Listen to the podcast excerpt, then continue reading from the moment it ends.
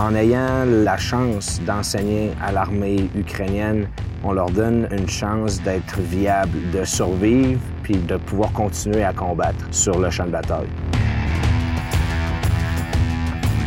Salut, ici Captain Adam Horton avec le balado de l'armée canadienne. Depuis 2015, les Forces armées canadiennes offrent une instruction aux soldats ukrainiens dans le cadre de l'opération Unifier. Aujourd'hui, alors qu'une invasion russe est en cours, l'acquisition de compétences militaires est plus importante que jamais. Près de 40 sapeurs de l'armée canadienne sont actuellement en déploiement en Pologne pour poursuivre cette mission et aider à nos alliés ukrainiens. Le sergent Jason Langlois, commandant de section et un des instructeurs principaux pour les futurs sapeurs ukrainiens, se joint à moi de la Pologne. Bienvenue au balado. Merci beaucoup, euh, Captain Horton, de m'avoir aujourd'hui euh, avec toi. Ça me fait plaisir. Merci euh, de nous donner la chance de partager tes expériences.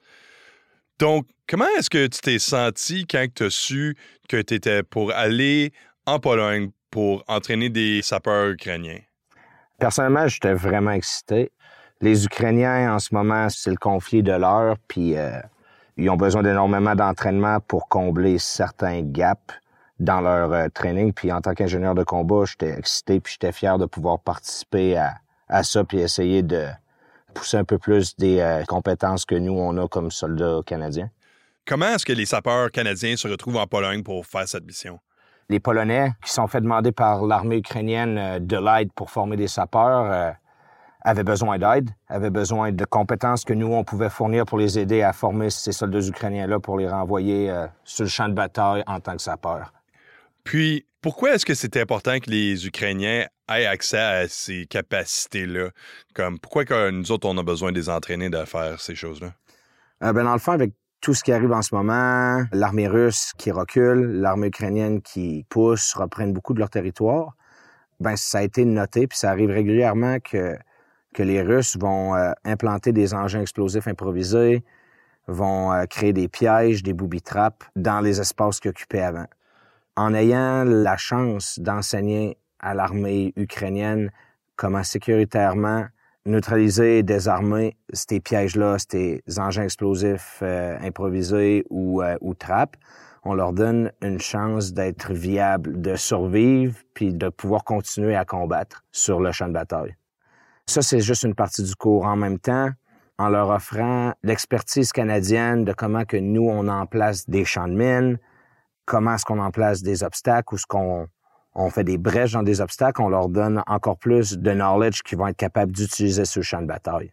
Et c'était quoi votre première impression des soldats ukrainiens quand vous les avez rencontrés?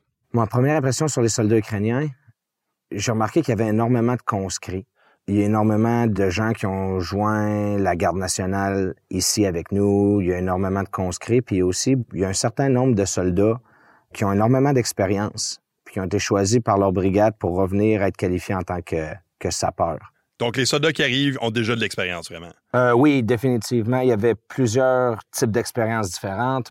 On a des recrues ici avec nous qui ont passé du temps euh, sur la ligne de front, qui ont euh, au-dessus de 10, 12 ans d'expérience dans l'armée ukrainienne.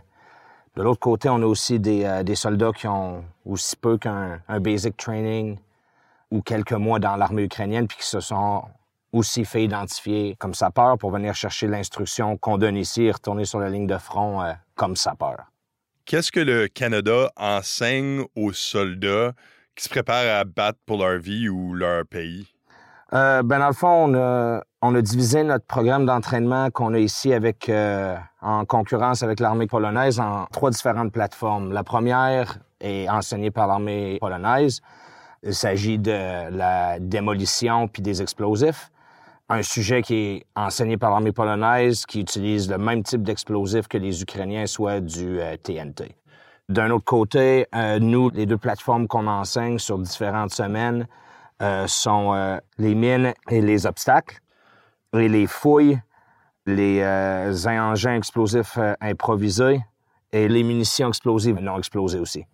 Ça fait que dans le fond, c'est trois sur un cours de un mois. Les étudiants ukrainiens vont se faire former par les Polonais pour une semaine, par nous pour deux semaines, puis vont terminer leur entraînement ici avec nous avec un exercice de deux jours pour confirmer tout euh, ce qu'ils ont appris durant ce temps ici avec nous. Puis à chaque mois, on gradue environ 120 soldats ukrainiens. Est-ce que vous pouvez décrire l'exercice? L'exercice en tant que tel est un peu plus comme un, round robin, où ce que chaque Ukrainien va passer à chaque stand pour euh, compléter euh, une petite mission. Et à la fin de tous ces stands-là, ils vont recevoir un, examen écrit aussi pour confirmer qu'ils ont retenu assez d'informations pendant le cours. Les, stands, comme qu'est-ce que ça a de ces stands-là? Les stands reflètent les catégories qui sont enseignées pendant le, mois. On a un stand sur euh, les fouilles de building occupées par soit des ennemis ou des civilians. On a des fouilles de buildings qui sont abandonnés. On a aussi euh, un stand où ce que les étudiants ukrainiens vont devoir faire la clairance d'une euh, d'une tranchée. On a des stands sur lesquels ils vont faire une brèche dans un, un champ de mine. D'autres stands où est-ce qu'ils vont créer des champs de mine en utilisant la bonne information puis en étant capable de créer un rapport qui va être transmis à leur chaîne de commande plus tard pour euh, être capable de marquer le champ de mine, savoir où ce qui est, puis euh, être capable de garder cette information-là pour plus tard. Par-dessus ça, l'armée polonaise euh, font leur propre stand, eux autres aussi, qui sont plus par rapport aux explosifs qui sont enseignés ici. C'était quoi votre impression de qu'est-ce que les soldats vivaient en ce moment? Ben, c'est du monde qui sont dans une réalité où ils ont un ennemi directement dans leur cour arrière, puis ils sont ils veulent apprendre, ils veulent être capables de, de rester en vie, de rester sécuritaires, puis euh, en étant des alliés pour eux de l'OTAN. Ils savent que notre training est très reconnu, notre entraînement, puis que normalement on est assez sécuritaire dans ce qu'on fait, c'est qu'ils veulent apprendre le plus possible de nous pour pouvoir répliquer ce qu'on leur apprend sur le champ de bataille, puis pouvoir rester euh, safe, puis gagner leur guerre. C'est sûr que donner de l'instruction à du monde qui parle peut-être pas euh, ta langue natale, ça doit pas être facile. C'est quoi votre expérience avec les interprètes? Euh, ça rend tout un petit peu plus lent. Personnellement, je suis quelqu'un qui parle rapidement, qui parle beaucoup. Ça fait qu'il a fallu que j'apprenne à me pacer. Il a fallu que j'apprenne à parler une coupe de, phrases à la fois. Alors, c'est le temps de gérer l'information pour être capable de la passer le plus, euh, de la façon la plus complète. C'est toujours plaisant de travailler avec les interprètes. La plupart d'entre eux sont ukrainiens ou Canadiens avec un, background familial venant de l'Ukraine. Ça fait qu'ils sont très... Euh, ils veulent aider, ils donnent leur 100% ils sont vraiment heureux de participer, de, faire partie de la mission. C'est sûr qu'utiliser des interprètes, c'est pas facile, mais il doit y avoir d'autres défis. Euh, travailler dans un environnement culturel qui est un petit peu différent, avec des soldats de militaires différents. En plus, c'est même pas, vous n'êtes pas chez vous, vous n'avez pas nécessairement accès à tout l'équipement que vous auriez normalement. C'est quoi votre expérience en faisant face à ces défis-là? On a une façon de faire, les soldats canadiens. Je pense qu'on est très bien entraînés. On, a, on utilise le bon équipement pour la bonne tâche, pour euh, réussir à, faire notre tâche. En arrivant ici, c'est le contraire. Les Ukrainiens étant en guerre, ils n'ont pas accès à énormément d'équipement. C'est qu'il a fallu penser à comment est-ce qu'on pourrait les aider à, à faire la job de la bonne façon avec le minimum d'équipement. Et pour les auditeurs, est-ce que vous avez des exemples?